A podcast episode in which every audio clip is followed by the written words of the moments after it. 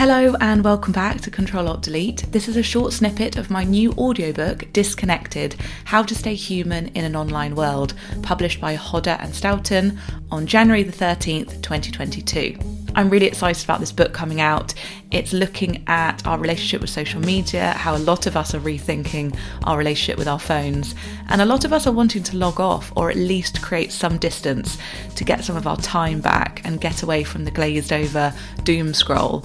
And after a year or more of reduced physical contact, this has made us more dependent on our phones and screens more than ever before. And according to research and anecdotes in the book, our focus on community and real connection has been sent off course, and we're becoming more aware of our time being robbed, how our data has made us a product to be sold. And so, really, the book is looking at where do we go from here and how can we get back on track. And in the book, I offer lots of tangible tips and advice and prompts and gentle nudges. This book is for anyone who might be feeling a little bit lost right now and wants to find time and yourself again. Hope you enjoy this snippet, and if you want to buy the audiobook in full, the link is in the show notes. Thank you so much for listening to this podcast.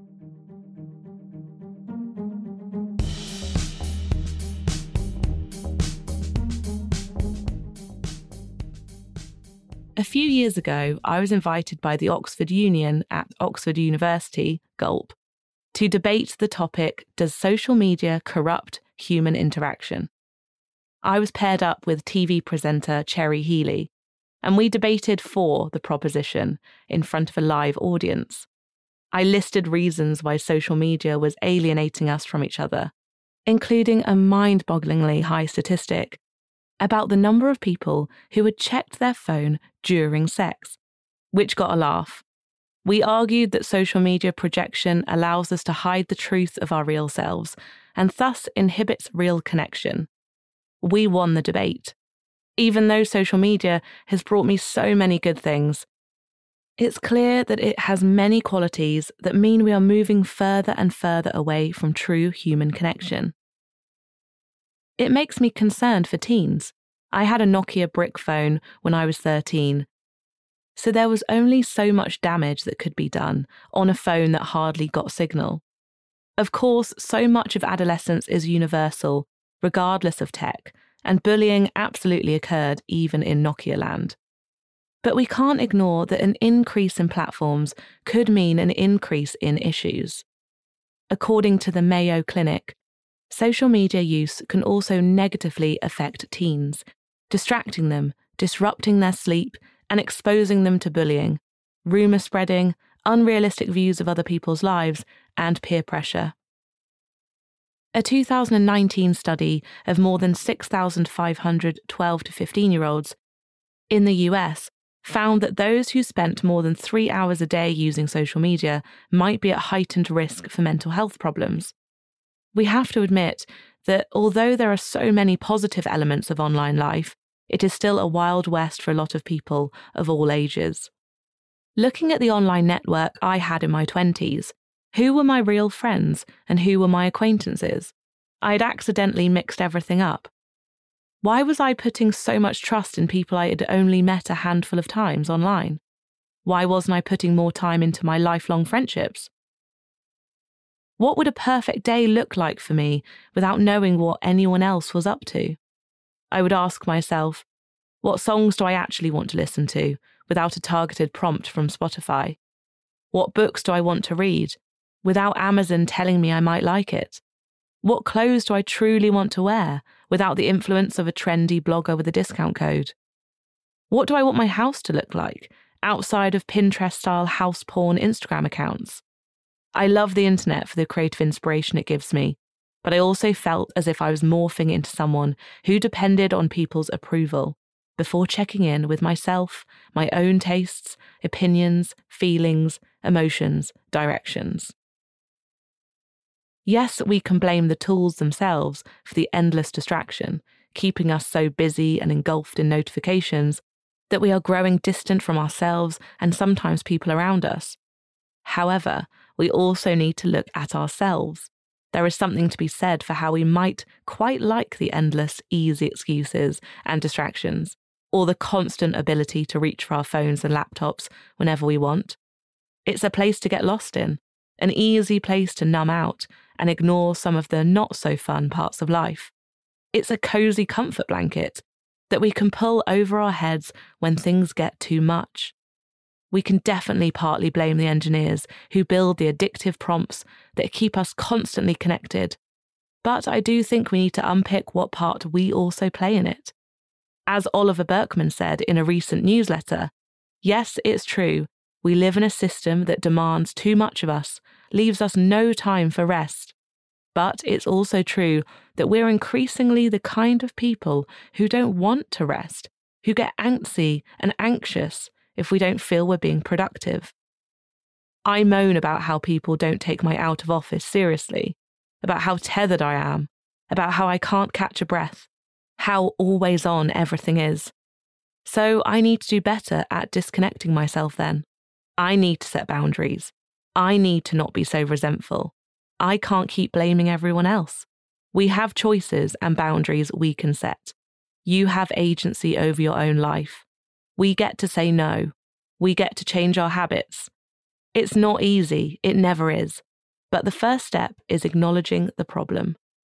The disconnection and subsequent loneliness caused by my addiction and absorption into online life stemmed from social platforms being designed specifically for viral content and designed terribly for actual conversation between humans. I was always chasing the next hit.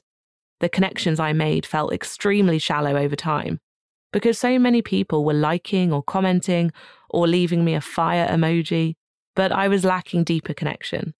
I had eyeballs seeing what I was doing, but I felt no one was really seeing me. Twitter would reward my opinionated, attention seeking tweets, but I was missing real conversation. I missed the actual, real, pub like conversation I was having when the internet was in its infancy, on the Facebook wall or my MySpace inbox. Yes, I was getting these conversations in real life still, but as an introvert who enjoys long periods of time alone writing, I was craving an outlet online that allowed me to feel as though I was properly connecting with someone like minded. The truth is, I don't like constantly socializing. The internet was exciting to me because I could connect virtually. But slower, deeper, more real chats wouldn't allow the platforms we use to make as much money. The platform started changing. It was less about sending long messages back and forth and more about quick and easy interactions. As the platforms became less about meaningful conversation and more about outward appearance and likes, it's as if we're trying to communicate through one of those ropey, homemade contraptions you'd make as a kid two paper cups and a long bit of string. I'm not hearing you properly. What we're trying to say gets muffled, misinterpreted, and it becomes frustrating to listen to it for too long. So we give up and we tell the other person they're talking nonsense in short, my online life and offline life were majorly clashing and something needed to change. It's important to be able to speak at length, or at least in proper sentences, without being capped in order to have room for nuance.